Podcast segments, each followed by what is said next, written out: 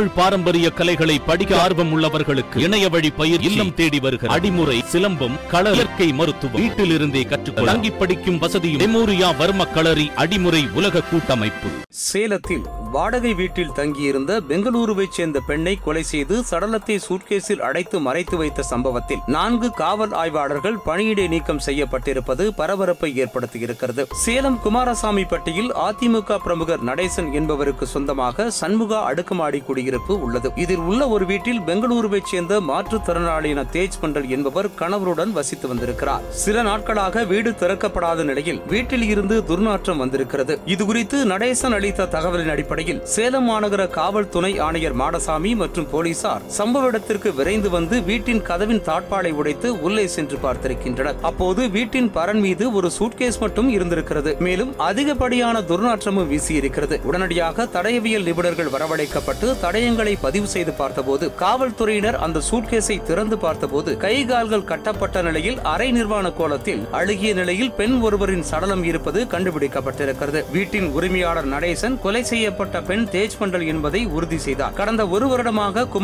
பட்டி பகுதியில் குடியிருந்து வரும் தேஜ் மண்டல் பாலியல் தொழிலில் ஏற்கனவே பிடிபட்ட நபர்களிடம் தொடர்பில் இருந்ததாகவும் இவர் பல்வேறு இடங்களில் மசாஜ் சென்டர்களை நடத்தி வந்ததாகவும் கூறப்படுகிறது இதுகுறித்து பழைய வழக்குகளின் அடிப்படையில் காவல்துறையினர் விசாரணை மேற்கொண்டிருக்கின்றனர் குறிப்பாக தேஜ் மண்டல் யார் யாருடன் தொடர்பில் இருந்தார் என்றும் முன்விரோதம் காரணமாக கொலை செய்யப்பட்டாரா அல்லது சமீபத்தில் அவருடைய வீட்டிற்கு வந்து சென்றவர்கள் யார் யார் என பல்வேறு கோணங்களில் விசாரணையை துரிதப்படுத்தி இருக்கின்றனர் வருகின்றனர் தேஜ் மண்டல் மீது விபச்சாரம் நடத்தியதாக வழக்கு இருப்பதாகவும் விபச்சாரத்தில் ஏற்பட்ட தொழில் போட்டியின் காரணமாகவே தேஜ் மண்டல் கொலை செய்யப்பட்டிருப்பதாகவும் முதற்கட்ட விசாரணையில் தெரிய வந்திருக்கிறது தொடர் தீவிர விசாரணையில் தேஜ் மண்டலின் அலைபேசி ஆய்வுக்கு உட்படுத்தப்பட்டதில் அஸ்தம்பட்டி சிறப்பு காவல் ஆய்வாளர் ஆனந்தகுமார் சிறப்பு காவல் உதவி ஆய்வாளர்கள் சேகர் கலைச்செல்வன் காவலர் மணிகண்டன் ஆகியோர் அவருடன் பலமுறை அலைபேசியில் பேசியதும் விபச்சாரம் செய்வது தெரிந்தும் நடவடிக்கை எதுவும் மேற்கொள்ளாமல் அவருக்கு துணை போனதும் தெரிய வந்திருக்கிறது இதனால் இவர்கள் அனைவரும் பணி பணியிடை நீக்கம் செய்யப்பட்டிருக்கின்றனர் காவலர்கள் பணியிடை நீக்கம் செய்யப்பட்டிருப்பது காவலர்கள் மத்தியில் பரபரப்பை ஏற்படுத்தியிருக்கிறது